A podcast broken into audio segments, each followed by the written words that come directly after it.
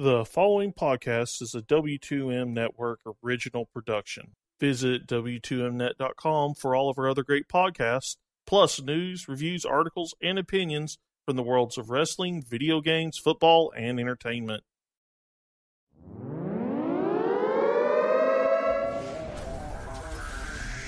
Wrestling to the Max, Monday Night Raw. Review.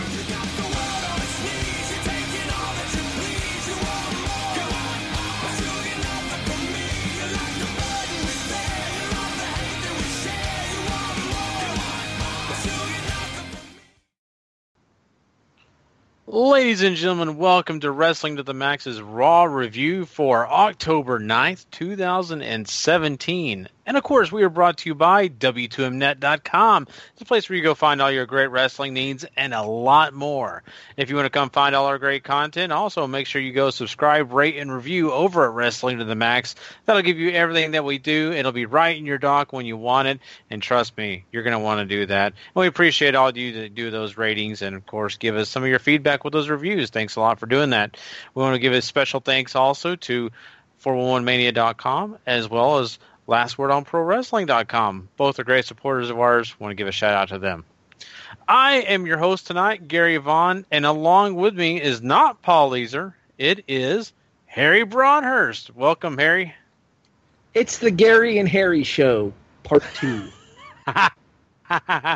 wow, that that actually kind of goes. With, I like that. That kind of. It, it has a ring to it.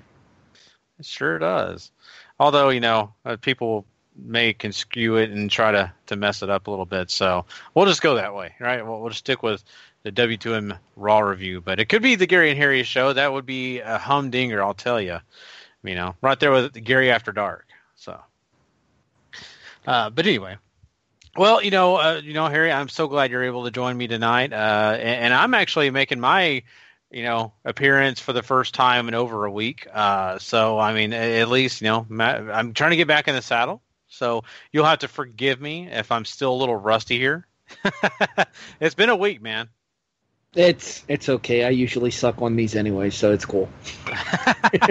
we're we're going to be casual tonight. I'm going to be honest with you here. We're going to be casual. We're just going to go to the show. Not going to be formal. We're just going to have a good time talking about Raw, letting our you know just everything flow, right? Not not getting stuck in like a standard format. We're just gonna have a good time here. So let's get this thing going. And I want to start off by talking about the first thing that happened on this show, which is Miz TV, and you get the Mizzies. That's right, not the Emmys, but the Mizzies. And this is something that is kind of like a part two. And you know, Miz is sitting here, kind of talking a little bit about what happened last week on Raw and really kind of going and running down Roman Reigns. Of course, Roman Reigns took out both Bo Dallas and Curtis Axel, and taking out Bo Dallas before Bo Dallas wasn't able to be present tonight on this episode of Raw.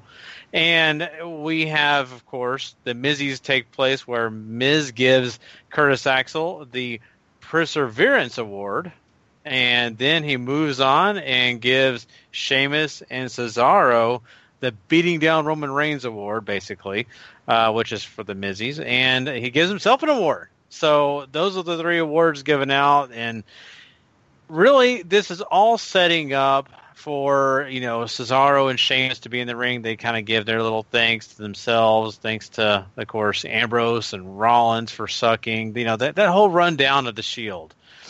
And Roman Reigns does make his appearance along with Rollins and Ambrose a brawl ensues, and there you go. You know, what, what also happens here, Harry, is it's kind of cool, I guess, for all the Shield fans is after the big beatdown, the Miz is the last guy standing uh, of all the other heinous bad guys, and the Shield take care of him, classic Shield style. So this is this is an okay opening, I think, Harry. I really kind of enjoyed what we saw here.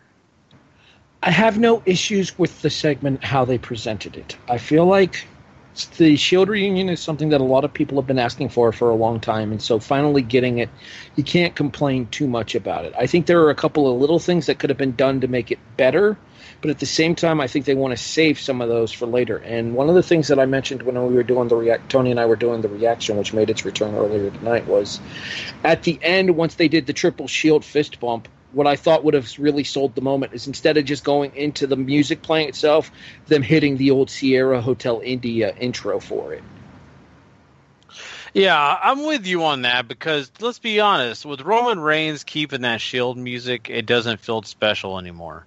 And so every time you hear it, you're not thinking of the Shield anymore. You're thinking of Roman Reigns, mm. and I agree. Right. You know, so that. And, that mm-hmm, go ahead. Well, that makes me think that they're saving it for the pay per view for their entrance. You'll get the full Sierra Hotel India Echo Lima Delta, and then they'll do the crowd walk entrance at the uh, TLC pay per view. Uh, I sure hope that's the case. I really, really what do. You, what did you think about this opening the show? Do you I feel really, like it would have? Do you feel like it would have meant more if it went on later in the program? You know what? I, I could make a, a, definitely a point to say this would be a not bad spot for the main event because the main event was, yeah, hey, compared to this, I think this got a lot of hype. I mean, you saw the crowd's reaction, so maybe that's why they wanted this to start the show. The, the Indianapolis crowd was super hot for this. I mean, they were like you would have thought this was the Super Bowl. I mean, that the crowd was screaming. Unless WB just turned up the volume on the crowd, it, it was pretty intense. I, I think it would have been great to have at the end though, because I think this was something that was actually pretty solid three things to touch on as to my opinion on why this was placed where it was. Mm-hmm.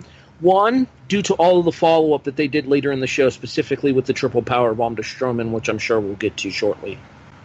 Two, the fact that this was going unopposed against this kickoff for Monday Night Football. And a lot of people like to say that they don't book the show based on when Monday Night Football is starting. I am inclined to disagree with that sentiment. Three, yeah. I think they I think they realize that they lose viewers in that third hour. The third hour is always the lowest rated of any of the hours on the program, so they feel that either doing it here or going into the nine o'clock hour would have been the spot to do it in order to keep from hitting that 10 p.m. wall.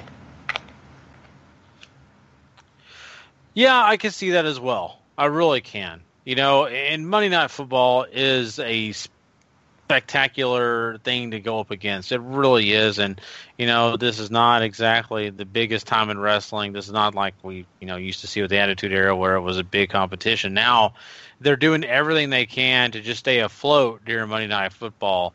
And so I kind of can see where you're coming from here and why they placed it here.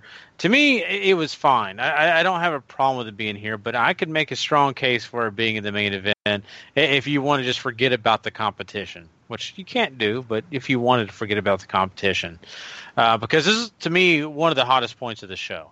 I think people I, love this. Yeah, I don't disagree with it, and I think the Indianapolis crowd played a large portion in that, and there's a reason to me, because in a rare example of long-term storytelling by the WWE's creative team, and I don't know if this is by accident or if this was done intentionally Indianapolis is the city with which the Shield debuted in the WWE. It is also the city with which Seth Rollins turned on Dean Ambrose and Roman Reigns. So the reunion happening in Indianapolis makes a lot of sense as well from a historical perspective. Yeah, you're right. And it's a special situation where they were able to relive that, you know, being the debut and all that. So, I mean, I, I think it was cool. I think it, like I said, it, makes sense here. I think there is a big reason why the crowd was hyped and all that. So, I, I'm completely cool with you know the situation here. I do want to jump into the fact that you know later on we do have the Miz talking to Kurt Angle and you know them setting up their TLC match. I also like that we have the situation later in the show where you have Matt Hardy and Braun Strowman uh, I'll talk about we'll talk about that match, but I want to kind of get this Shield stuff out of the way before we talk about the Matt Hardy stuff. Uh, long story short, we do see Braun Strowman do what he does, right? He he finally does take down Matt Hardy, but that does not spare very well for him because we do have the Shield come out and take him down, and they do do the classic power bomb that the Shield likes to do, that super power bomb through the announce table. So the shield is making another enemy. Uh, well, he was already kind of their enemy anyway, but making him an well, even stronger enemy. well, Rollins and Ambrose at the very least. Yeah, exactly. So now you've got the situation where Miz is asking Angle says, "Look, you know, Rollins came out here and said they'll take anybody on. They'll take three, four, five, six guys on. I want a fourth guy to team up with my, guys, Sheamus and Cesaro." And uh, well, what is he going to do? Curtis, uh, you know, you do have Kurt Angle actually agreeing to that, so it's going to be a you know four on three situation, and you have Braun Strowman kicking in the door uh, to come in and make his presence known to kind of get the crowd popped about that too. So, and the one thing, Harry, also when that was announced, when Miz said, "I already have my partner," after Kurt Angle agreed, uh, it was kind of a pause there, and I kept waiting and waiting, and I saw the door, and I was getting worried the Shockmaster was going to appear. So, thank God it was Braun Strowman. You're not ready for the Shockmaster. Sorry, watching watching too much old school WCW lately. Um, I want to give credit to Miz for kind of like I don't know if you remember the old 411 column hidden highlights. Mm-hmm.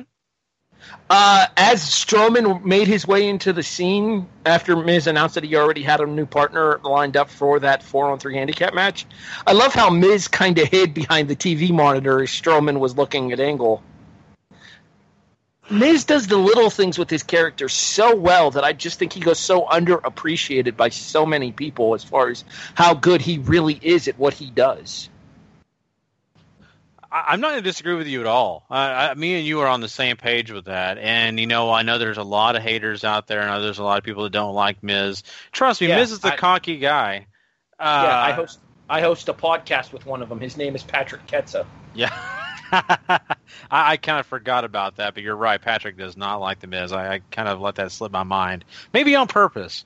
Uh, but I, I, am a Miz guy. I, I, think a lot of him. I think you know one day if he ever steps away from being actually inside the ring, maybe he can be outside the ring as a manager if they still even have those in the future.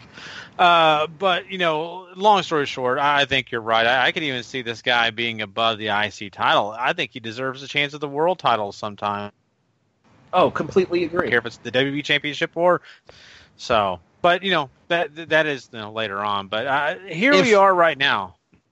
If he was of Indian heritage, he would totally be Jinder Mahal right now.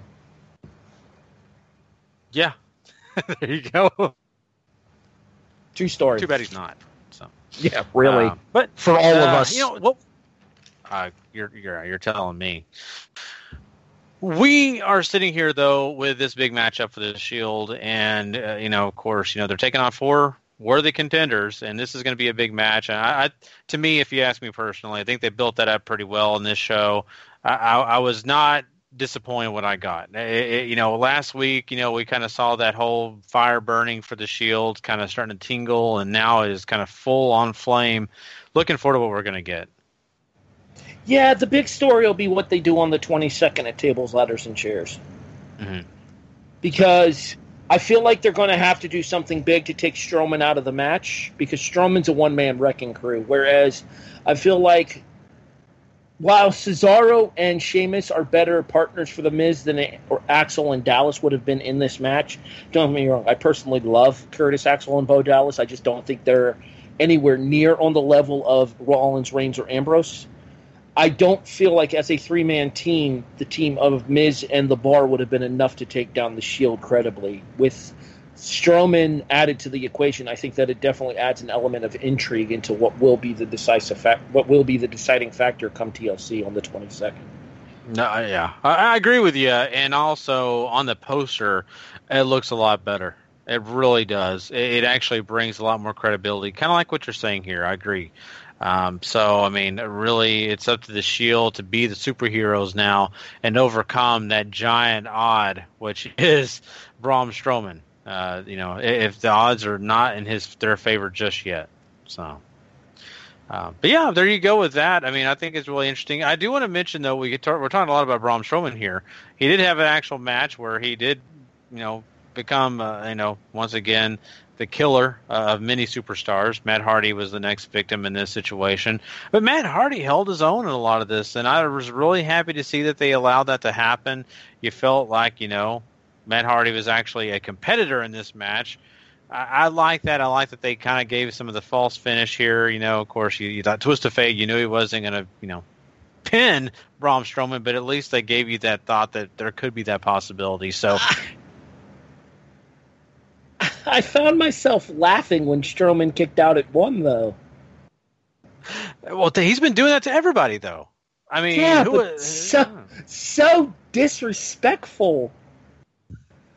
like kicking out of the first F five at one, I kind of get because it was early in the match. There hadn't been a whole lot of damage. Like I get that, but Matt was more or less holding his own and had a significant advantage, especially off of that tornado DDT on Strowman there. The kick out of the Twist of Fate at one just made me chuckle and think, well, there goes any chance Matt had it being credible uh, on a solo run. I, I, get that, but who did he do it to last week? I swore he had a match last week with somebody he did it to him. He faced Ambrose last or Rollins last week.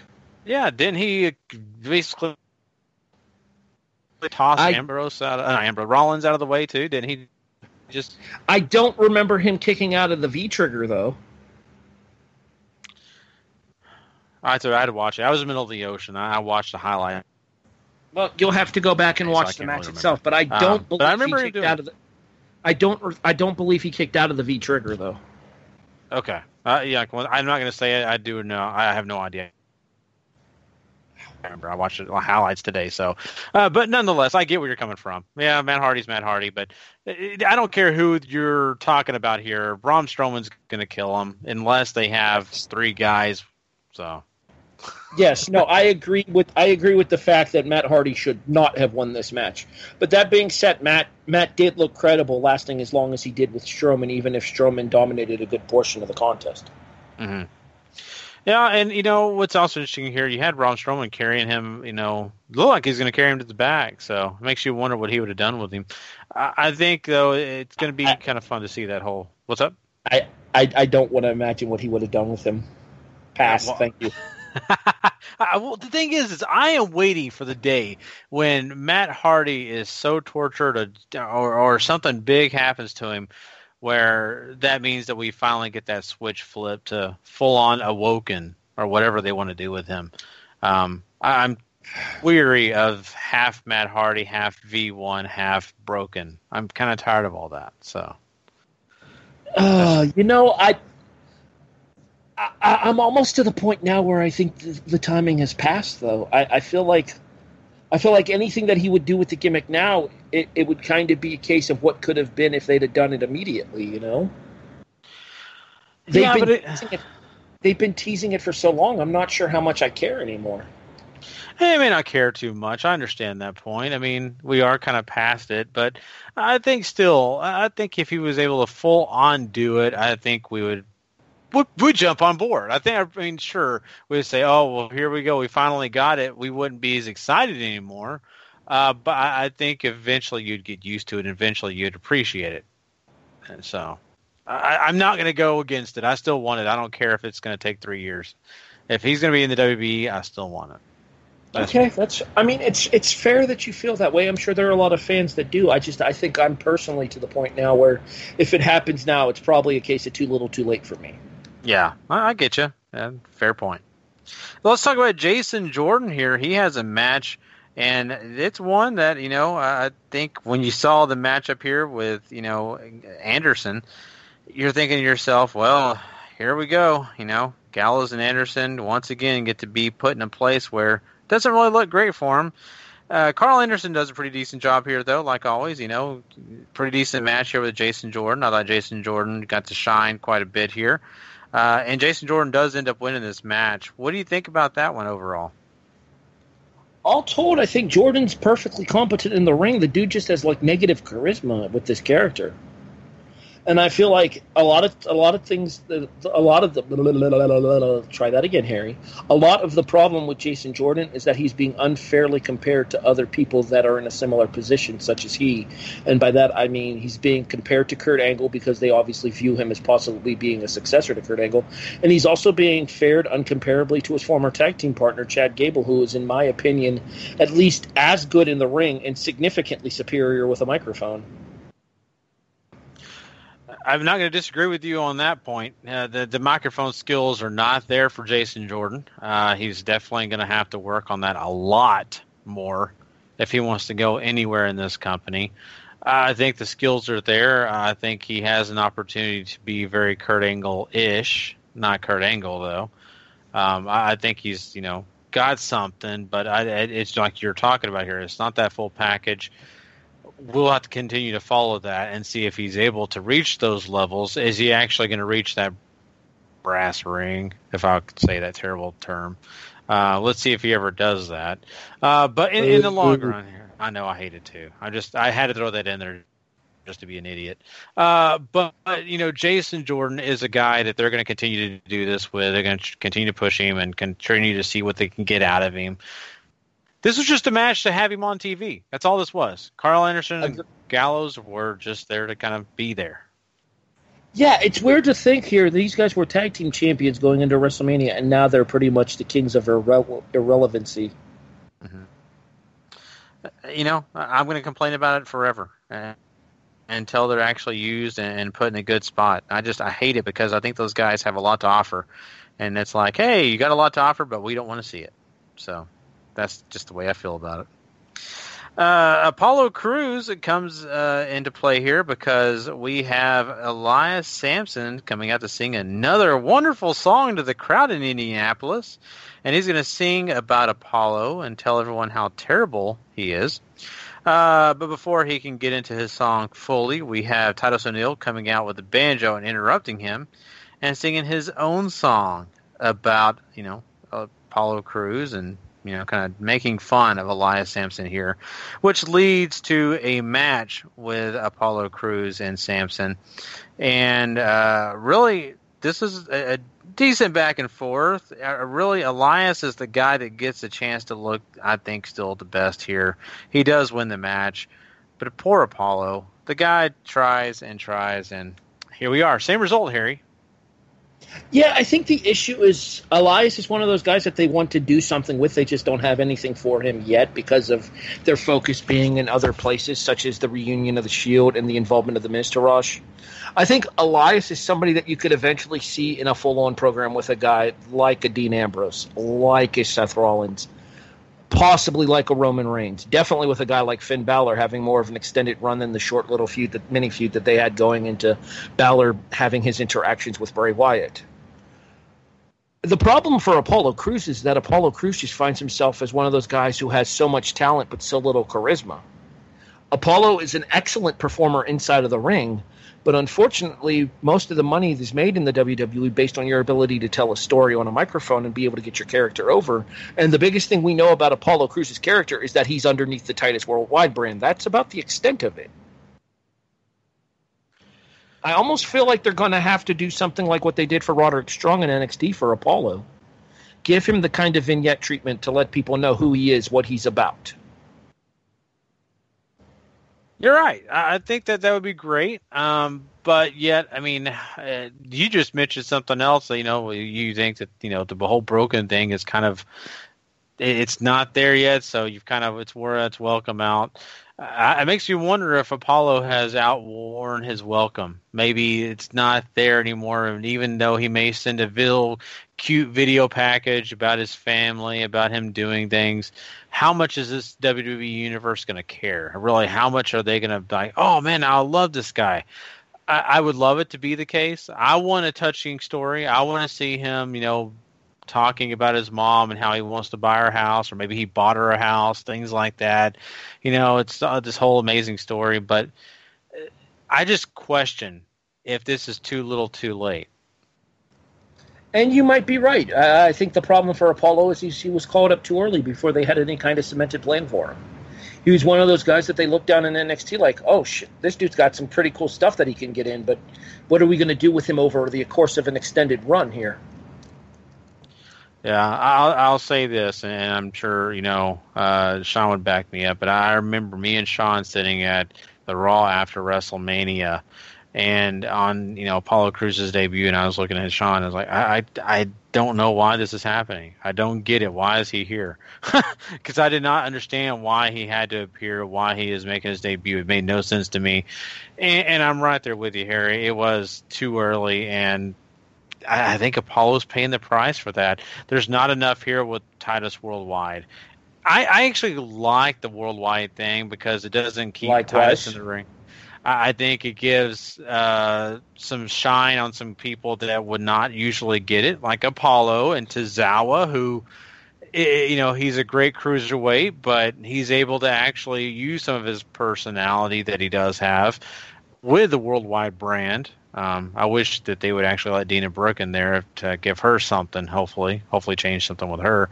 Uh, but it, nonetheless, this is just something that they've got to figure out for Apollo because if Titus Worldwide's not going to do it for him, I don't know what is. He's going to have to figure out something, or he's just going to be a jobber, and that's all we're going to see from Apollo Crews. And I hate that because I think the guy has talent. Can I ask you a question that I've asked to other people before? Specifically, I asked this question to Sean when we were doing the 205 Live review about Akira Tozawa. Do you feel that an Akira Tozawa and Titus and uh, Apollo Crews running the tag team division would be the worst thing for them? I would love to see them in the tag team division, and uh, I, I think it's a situation where really they could feed off each other because I, the crowd loves Tozawa, right? He's got the charisma. He's already got them in the grasp of his hand. It's Apollo that doesn't, and so then feeding off each other, you give Apollo a little bit of that, then you know I think things get a little bit better, and I think also you help a tag team division that desperately needs tag teams. That's so I'm with exact- you on that. Yeah, that's the exact thing that I was thinking. There is the fact of the matter is is that you have Tozawa, who's really not doing a whole lot in the cruiserweight division, Apollo Crews, who's really not doing a whole lot of anything in any division, and you have a chance to add a, some revitalized blood into a tag division that desperately needs it right now. Mhm. That was my thought process for putting them in the tag team division. It's just going to be a case of whether or not people are going to be willing to take Ap- uh, Akira Tozawa seriously up against non-cruiserweight competition because of the way the cruiserweight division is portrayed by and large. Yeah, you're right. Exactly. So, I mean, that's a situation where they could go that direction and really help themselves. But do they want to, and are they? I I don't know, and I really almost kind of doubt it right at this point because they've yet to pull that trigger, and they still have Apollo losing matches over and over again. So I don't know that they're getting him any credibility, and Tozawa is sticking around on the cruiserweight division and really just kind of hanging out too. So, uh, but you know, you're talking about the cruiserweights here. I, I do want to talk about Enzo Amore, and he comes out, of course, on the show like every Monday night, and it feels like he talks for 45 minutes. I know it's not really that amount of time, but it feels like it every time he comes out now. And this guy does his normal spiel. He talks about that no contact clause in his contract, and really just kind of berates the cruiserweight division, talking about how he is money. Uh, and Kurt Angle comes down, and they have their little discussion. And really, it's about Enzo wanting to know why Kalisto was allowed to do what he did, and to just to give this guy a shot. Why would you give this guy a shot when you know he is the moneymaker for the cruiserweights and for Raw? And Kurt Angle says, "Look, you know, I had every right to do that. Your contract, uh, you know, you got to read that small print. It said that I I would not allow anybody to have contact with you that was currently under contract. But Kalisto was signed after he had written that signature on contract specifically. So that's why Kalisto is going to get a shot at the title.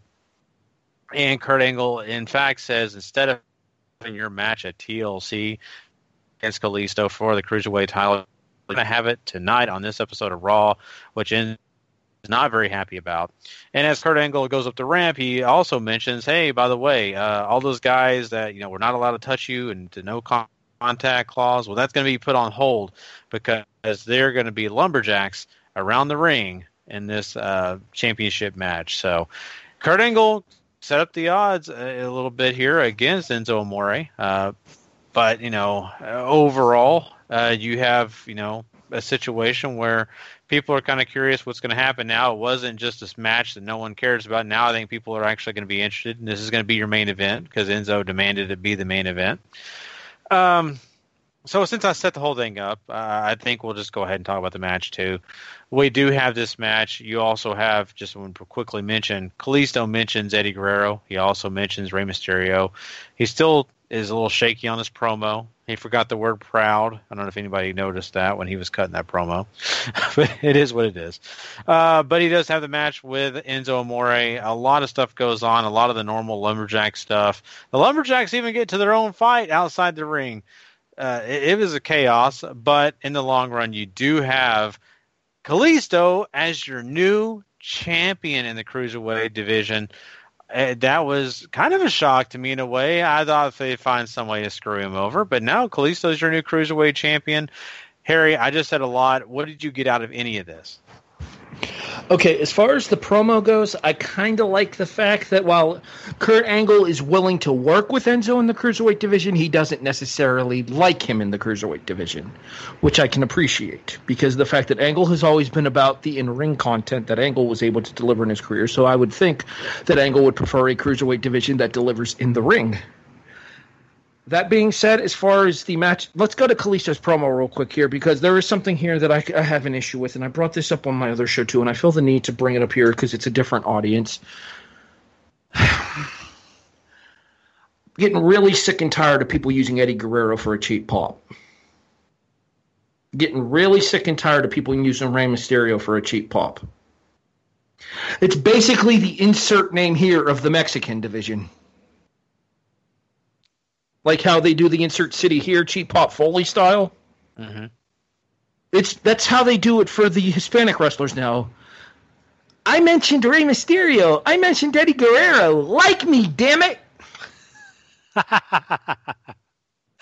You're not far off. Uh, you know, uh, on Eddie Guerrero's birthday. Oh, yeah. Are uh, you freaking kidding me? I, you know, I didn't even realize that. That's just amazing that they. Uh, that's probably part of the reason they did it too. I bet you they're that. Yeah, no, that.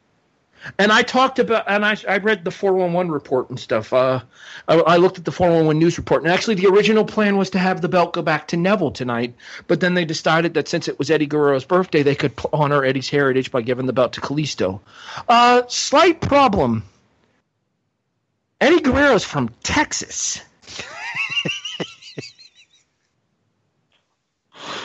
yes. Anyway, back to to the main event itself. Um, the, the, the whole thing just bothered me, and I felt the need to get that off my chest. Yeah. The main event itself, I actually enjoyed.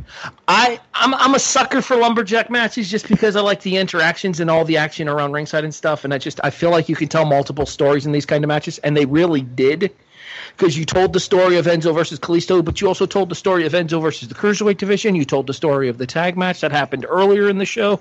You told all kinds of different stories while they were at ringside. The superplex off the top rope into the floor onto the lumberjack looks really cool. It's a spot that I've always said looks visually impressive and is very minimally dangerous due to the fact that they have such a large landing space with all the guys underneath them. And then the finish itself of the match, the Super Salida del Sol, is really cool looking visually. I think this was done to retcon the no contact clause for Enzo because once Enzo gets the belt back on October 22nd at TLC, then all of the people that couldn't face him for the cruiserweight title can face him for the title because he had since lost the title while that contract was valid. I just wanted to set uh, something straight here in regards to the Latino thing. You are always from your heritage, regardless of where you were born. So no, I get that I, Eddie was. I, I, get that Eddie is a Mexican hero. Trust me, I, I understand okay, it. I completely I, get.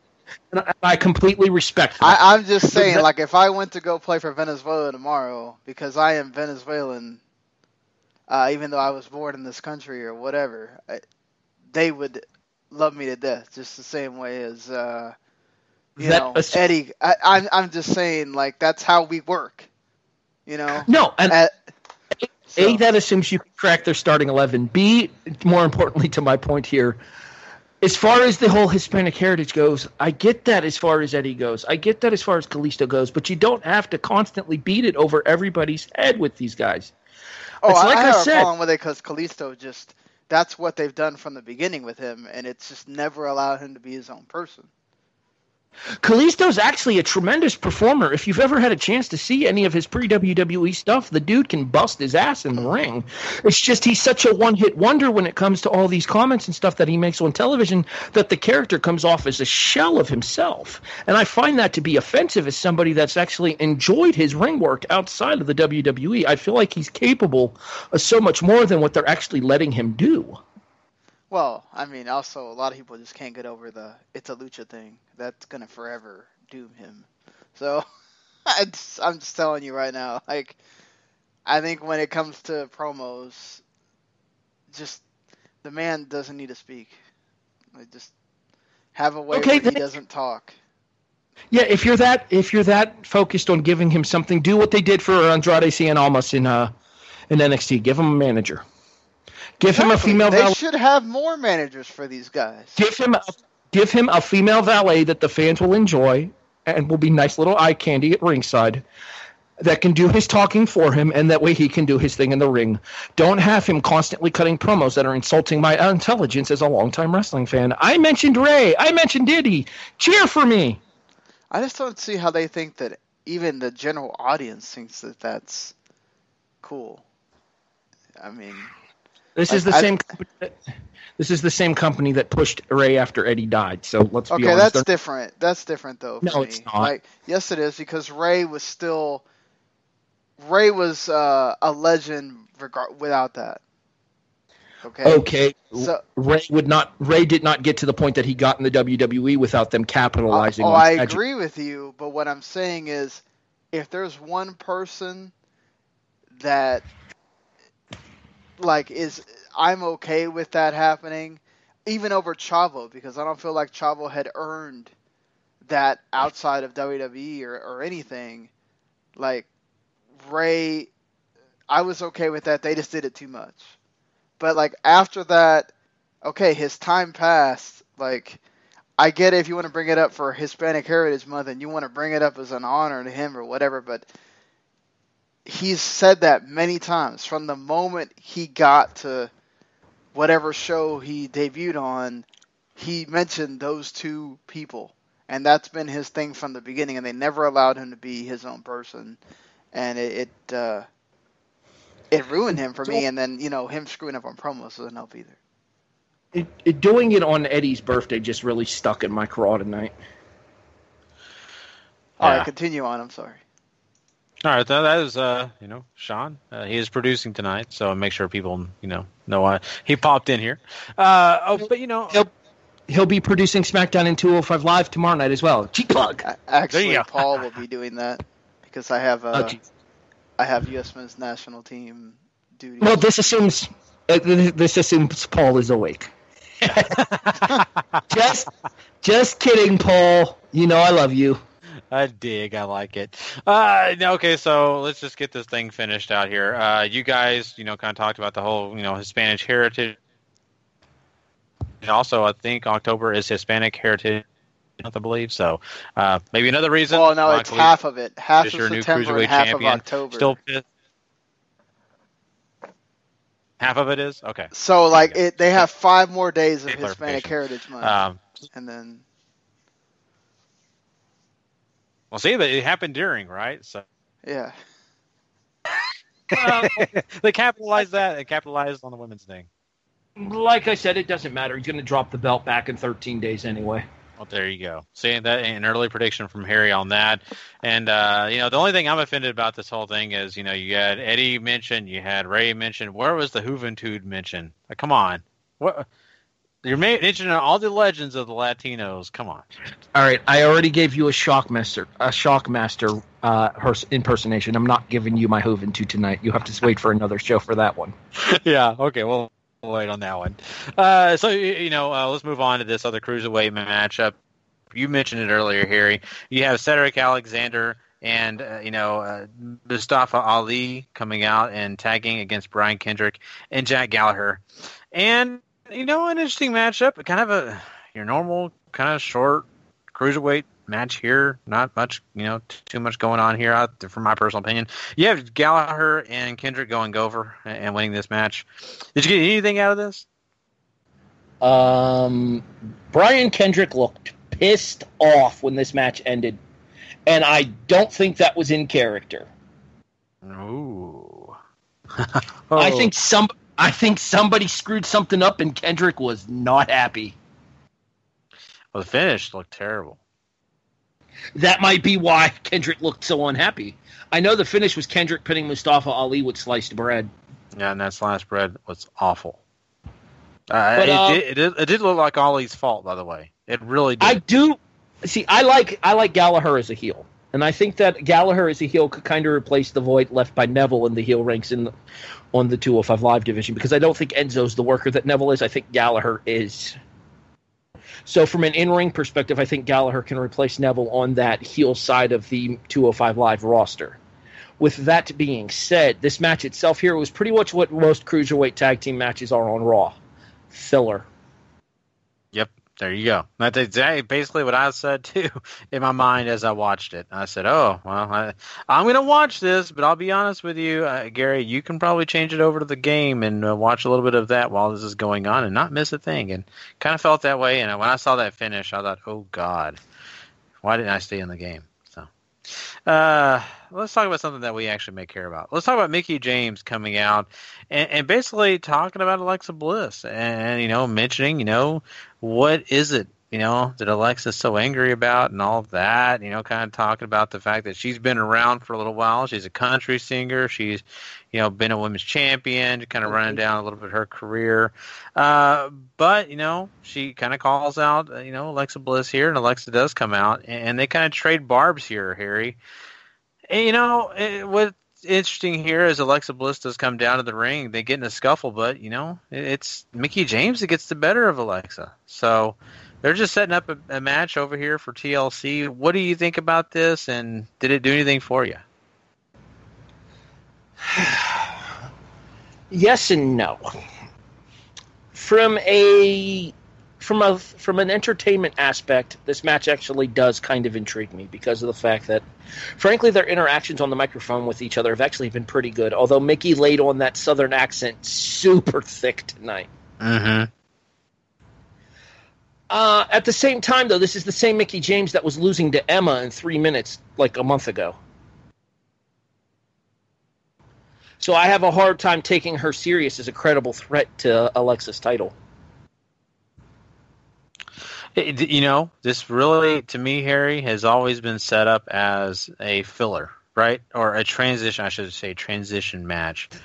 This is to get something. This is to get Alexa towards something else down the line. It's not going to be Asuka. I don't know why. Everybody has their opinion of the fact that Alexa is going to drop the belt to Asuka. No, Alexa's not dropping the belt to Asuka. Alexa will drop the belt to somebody before Asuka gets it because they don't do heel versus heel matches. Yeah, eh, you know that's true. That's uh, it's, That, and as I say, and as I said, that we set up Emma versus Asuka later on in the show, so I think we'll bring in Asuka as a face, but I don't think she'll stay face for long. That being said, as far as this match goes, I'm intrigued to see what they can do against each other, though, because they had a match on SmackDown a while back that was actually pretty good. And I think, given the extended time of a, a possible pay per view situation, hopefully they get 10 to 15 minutes. And I believe that these two can have a fairly cohesive and pretty good match. Then again, I would have said the same thing about Natalya and Charlotte going into last night's Hell in a Cell pay per view, and that match was categorically disappointing. Oh yeah, for sure. You're right about that. I, I think you know we're on the same page because I kind of feel like this is an opportunity for Alexa to get better.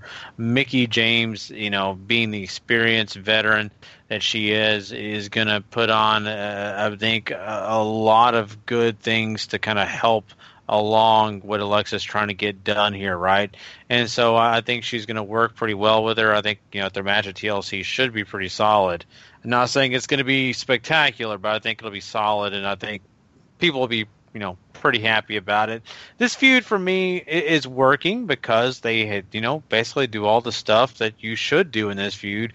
Talk about Mickie James's age and really play against that. But I think in in the end, really, this is like I said, a transition. You said it too, Harry, to the next thing.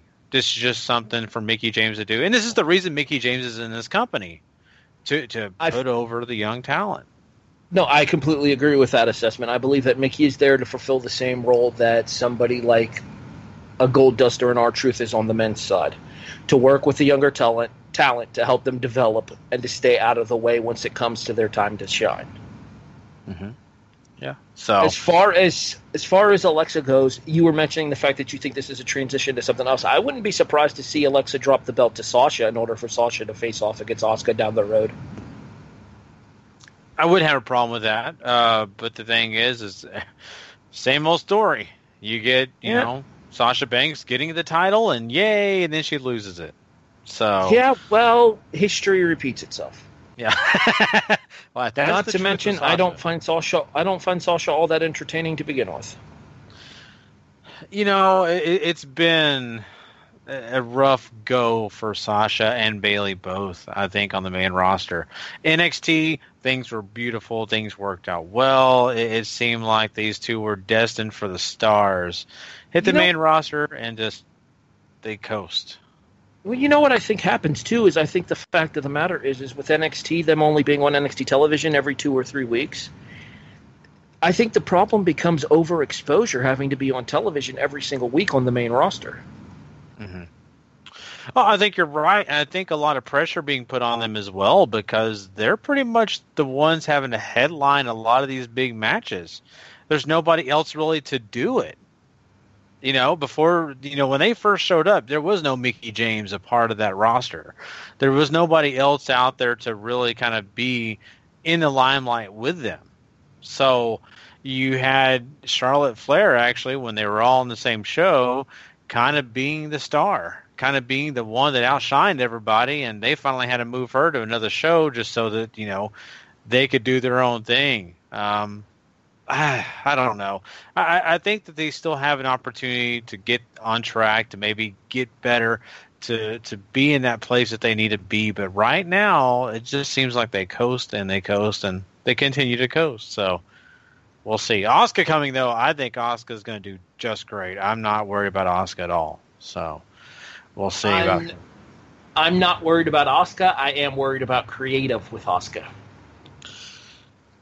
You you could be very right about that. You know, we are talking about a creative, and especially on a show like Raw, where Vince is going to be very nitpicky, especially with a talent that is not a. Oh, I don't even want to say it. Um, let's just say not American. Can I just say that not American?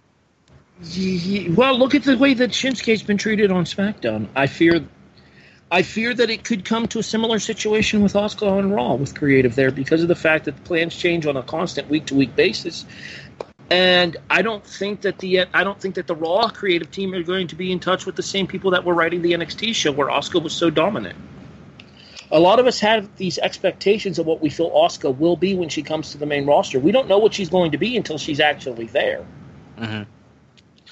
That's true. We really don't. We have all these big expectations, like you're talking about, but you know, we have to wait and see. That's that's the thing about this whole situation. I think debut will be amazing. I think people will be excited, but what are we going to get? Are, are we going to get her to be like Nakamura? Will she turn into, uh, you know, a Sami Zayn? Who knows? Uh, but you know what? There's a lot of excitement about Asuka coming, and the women's division in general is excited about Asuka coming. You even have Bayley and Sasha backstage talking to you know uh, Kurt Angle and saying, "Look, I know I want to be the first one to face her at TLC." And then, of course, you have Alicia Fox coming in and uh, annoying everybody in the room, and of course, everybody at home. Uh, you also have Emma come in, uh, you know, to, to join the fray along with Dana Brooke, and they really all want a chance for Asuka. So, well, guess I- what, Kurt? hmm I learned something very important during this segment. What's that? Dana Brooke still has a job. Yeah. she even kind of brings that up a little bit there. Says, you know, I, I, almost am invisible. That's what she kind of says there, and you're like, yeah, you kind of are. Uh, I mean, in fairness, what- her boy, her her boyfriend did just die, so I mean, I can understand her being off of television for that. But at the same time, even when she was there, she wasn't entirely relevant. Yeah, you're you're right. You know, she's just there, and I, I almost question why they even brought her to the big dance, but it is what it is, I guess. You know, I guess to kind of flounder around.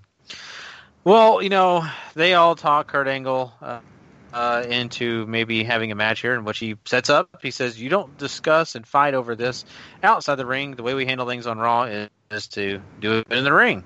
So he sets up a fatal five way, and whoever wins this match is going to get a, a, chance to face Asuka at TLC. And uh, you know we have a, a pretty uh, okay match here. Uh, you know, of course, is an elimination match, so we have Dana Brooke getting eliminated. We have, uh, uh, you know, I believe it was Bayley getting eliminated next. You're yeah, left pinned, mm-hmm. pinned by Alicia Fox because that should happen. Yeah, I, I know. Pretty. Oof. What what do they call Alicia Fox's finisher? I already forgot. I know it's like a scissor kick. I don't. I think it's something like the fox trap or something. Something terrible. Any, anyway, uh, so then of course you know you're left down to Sasha, and of course Alicia Fox gets taken out. It's Alicia, um, you know, doing what she does right, get knocked out right towards the end. Uh, Emma and Sasha Banks, you were kind of curious about this one. Emma rolls Sasha up for the one, two, three, steals the victory. Emma is going to be facing Asuka, and you know the one thing, Harry, is I don't know why this was a big deal. I don't know why they were all fighting over who's going to face Asuka at TLC. It's like saying, "Hey, uh, no, I want to go to the Death Chamber. No, I want to go to the Death Chamber." All right, so Tony and I actually kind of had a discussion about this over on the reaction, so I'm going to bring that discussion over here because I actually do see the logic in this. They all want to fight Asuka because they don't know what Asuka's capable of. None of them have been in the ring with Asuka. Bayley excluded, and Bayley might think that she has the opportunity now to beat Asuka. Once they see what Asuka does to Emma at TLC, none of them should want to fight Asuka. I agree. I, I totally agree. No one should want to, and I think you're right on that. Don't you know? D- don't fear the unknown. Fear the known. don't be afraid of don't be afraid of what you haven't seen, but once you see what she's capable, run, run like hell. Yeah, uh, you know, definitely. Uh, I, if I'm one of them, I would be running really fast away from that. It's gonna be fun ex- though. Ex- except Alicia, Asuka can take Alicia's head off any day of the week. Yeah, and twice I, on Mondays. I just I worry for you, Harry, because I know you're partial towards Emma, aren't you? A little bit. I'm afraid that she might die. Yeah, so you know, we'll, it, we'll, we'll make sure. If she needs any assistance, I'm volunteering my services. I'm just tossing it out there now. Yeah, I know. Well, we'll make sure that we send you her contact information, and that way you can, you know, say, hey, it'll, you know, it'll look absolutely perfect next to the restraining order. Yeah, I know. I always give you the contact information information so you could send you know roses to the flowers and all that to the, oh, the casket. No, no, no! Don't don't die, Emma! Don't die! All right. Okay, so yeah, there you go. Emma, Asuka, TLC. No said. I, uh, I definitely, I definitely feel Asuka's going to get the Samoa Joe treatment once she makes her way to the ring at TLC. Though she should get the Asuka's going to kill you chant. Oh, I sure hope and she probably will. Uh, where where's TLC being held? Uh, that is a very good question. I do not know off the top of my head. Okay, I was just because you know making sure it was one of those crowds that would do that. Uh, but anyway, uh, Finn Balor uh, decided he's going to get in the ring and talk a little bit about Bray Wyatt and his uh, discussion about Bray Wyatt last week. And you know, of course, we got a little touch of Sister Abigail last week with Bray. And, you know, it was interesting, uh, for sure, if I, I, can say it that way. Uh, oh, that great. Might, that might be the most politically correct way I have heard to describe this. Yeah. It was interesting. so, it was character assassination, is what it was, Gary. I'm trying to be nice because I love Bray. I, I know dressing and all, I love the man. This is a guy who got away with wearing a butcher's apron for a while in the ring. He ain't coming back from this one. No, and, and let's get down to business here. Uh, Bray talks. You have uh, to. Me, Finn. I have to. Finn, Finn, talks a little bit about you know Bray Wyatt and of course you know what he thinks about him. Blah blah blah. Bray basically appears on the screen, well, like usual, right? Rocking chair and all. Uh, and he basically says, Finn, you know, you lied to me, and that hurts more than anything. Uh, then, you know, you get Sister Abigail channeled through Bray, and basically says the same stuff we've heard to Finn. Uh, it's very weird, very exorcist type thing here. Um, and later on, Finn uh, is interviewed by Renee Young, and, and he even says he kind of felt what was going on here. So it was more uh, effective towards Finn than I think anybody at home or anybody in the audience. Finn Balor felt this way more apparently, but I don't know what to think about this. Honestly, I really don't, Harry. I do. I already gave my two words to describe it. Ca- character assassination. Okay, so so I'm I'm gonna bring up this argument, and, and it's just a quick argument, and it's really not going to hold in court or anywhere else. But this is my thought process on it. I've been asking for a long time for Bray to become more mysterious, to be more science fiction horror movie esque. I want something bigger and badder than him just talking and talking and saying the same old riddles and blah blah blah. And now they're giving it to me, and I'm kind of liking the fact that they're giving it to me, but I'm kind of not. And I don't know if I should feel really disgusted by this or a little bit happy they gave me what I wanted. I, I just don't know. I, I really don't, Harry, and I'm bothered by that because I, I like both Finn Balor. I like Bray Wyatt. I think this this whole feud has been character assassination for both guys, not just Bray. I really think Finn Balor is a major hit, and, and, his stock has gone way, way down. To me, right now, Finn Balor, you're in the same category as Tye Dillinger. Yeah, and well, I mean, Tye did get a U.S. title match, which is more belts than Finn sniffed in this course of past calendar year. True. I mean, he's Dillinger's at least getting something of a push on SmackDown now. I, oh God, I just, I talked to Tom about this, and Tom and I were talking about this while we were watching Raw, and he said that it would make more sense for them to use somebody from NXT to come up as the woman pulling the strings as Sister Abigail. Maybe like Brace had suffered some kind of psychotic break. And I actually think that that would make more sense to me. That you get almost like a misery kind of situation with him, where there's this woman pulling the strings behind the scenes. And I almost feel like that would have done more for me than Bray turning into Sister Abigail himself and being what more or less amounts to a crossdresser.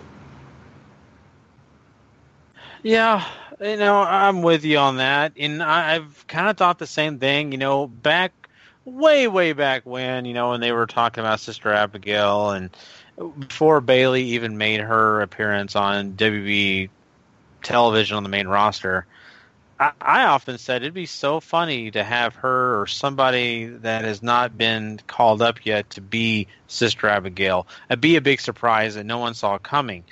And I, I'm with you guys on that still to this day, even though that was a long time ago now. I, I still feel that way. I, I question what they'll do. But see, Sister Abigail's supposed to be dead, so you don't want to bring out a zombie, right? I mean, that's my uh, only argument against that. Well, that depends. Is that zombie's name Rosemary? Because then I'm all for it. Oh, I, am I'm game for it. Let's do it. Like, how can we make this happen? I agree with that assessment totally. Now they'll have to change, of course, you know, the makeup and make her less Rosemary, but they'll still use some similar music uh, makeup. Yeah, but I think that I think that uh, Courtney Rush, uh, Rosemary, uh, call her whatever you want to call her, would be would have been the perfect person to portray this particular persona. That being said, as far as the string puller goes, I feel like that they would have had more that they could have done with the uh, with the overall reach of the Bray Wyatt character if it comes out that there's somebody behind the scenes pulling the strings of Bray Wyatt. And honestly, the person that I thought of is the one who just made a return to the Performance Center recently, and that's Paige. Ooh, I don't know if I want that. I, that uh, you got to have some more, someone more reliable than Paige, first of all. Um, okay, that's that's that's a fair assessment. Second of all, uh, that just I think you you really talk about careers uh, assassination and character assassination, everything that talks about the death of somebody. I, I think Paige being the person would really weird out people. I think well, people I would mean, be if like, you wanted somebody to have a psychotic break, she's prime for it. yeah, but you know, we don't want to be that close to reality. Okay, yeah, I didn't actually think about that part of it. Maybe that might be hitting a little too close to Yeah, I mean, you know, that might get her in touch with some feelings I don't think you want shown on TV. Yeah. that's actually a fair assessment, Sean. Oh man. So I mean, I think in the long run, uh, this could get better. But as we sit here, we're still not happy. I, you know, I, I, for a long time, I've wanted to see something similar to this. So I'm not going to hate on it too much because this, they're giving what I asked for. I, I can't, I can't sit here and say, oh, I hate what I was wanting. Um, but I, I just hope it gets better. That's all I'm going to say. I hope it gets better. I really, really do. So. And the, the overall reactions that I've seen have been pretty mixed as far as people's take on this whole situation. I think there are those that are willing to give it a chance, and I appreciate the people that are willing to give it a chance. I know kind of what I would have envisioned for the Bray Wyatt character, so maybe the fact that I enjoy fantasy booking as much as I do kind of puts me in a position where I'm not quite as willing to be as flexible with this as maybe some other people are. So, hey, they could knock this out of the park, and then I will completely recant my statements as far as the ones that I've made tonight. Yeah. That being said, history tells me otherwise when it comes to stuff like this. Yeah, it really does, and history will tell that tale probably, most likely. Um, but I will be one of those flexible people. I am going to sit here and say I, I still have a hope, a wish, and a dream that this does get better, and I, I do think that it has those legs to get better. Heck, if they want to do, you know, like you said, someone pulling the strings, hey, there's still Sexy Star, so. Uh, I can't say I can't say the words I want to say right now. I'm just saying, you want to bring in someone who bodies evil, right? I mean, there no, you go. if you want to bring in somebody that embodies evil, you bring in Catrina from Lucha Underground. Oh, yeah, that, that would be amazing. Although, although I'm not sure that they could want to bring Maxine back, but I'd be okay with it. But she Yeah. does have pictures out online now, so they might not want that exposed.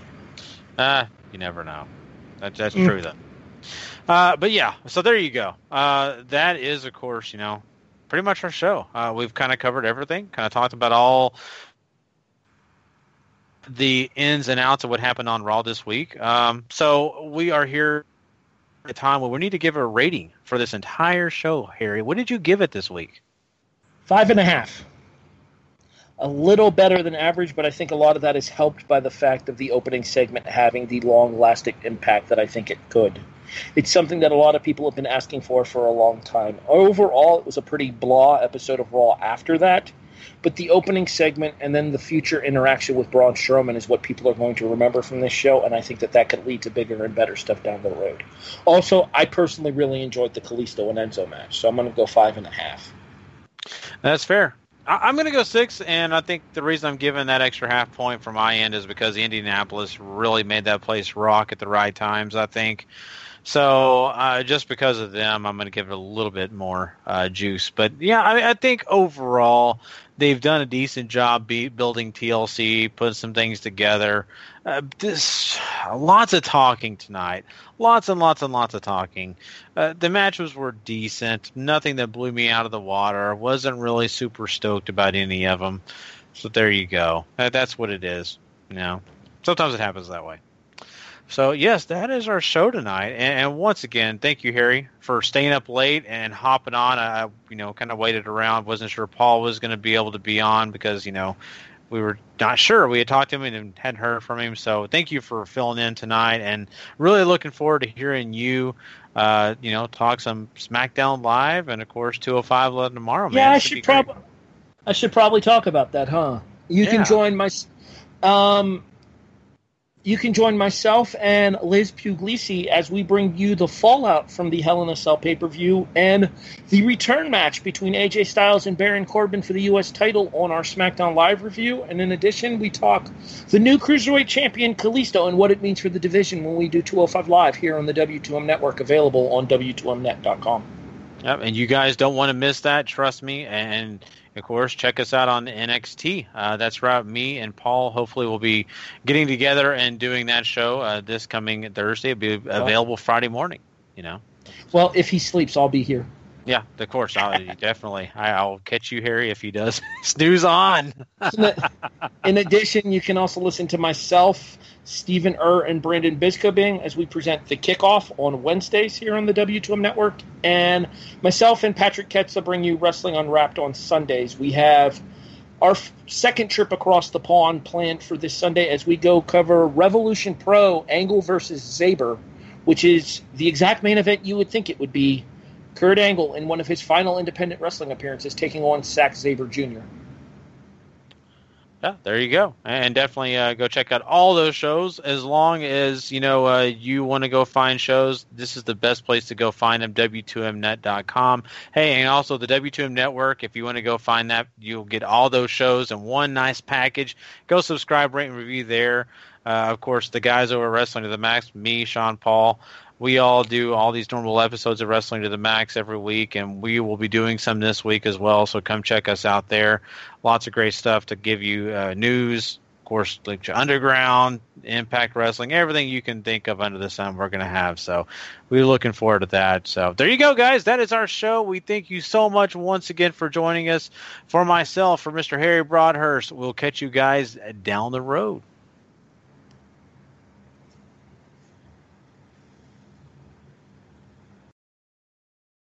The following podcast is a W2M Network original production. Visit W2Mnet.com for all of our other great podcasts, plus news, reviews, articles, and opinions from the worlds of wrestling, video games, football, and entertainment.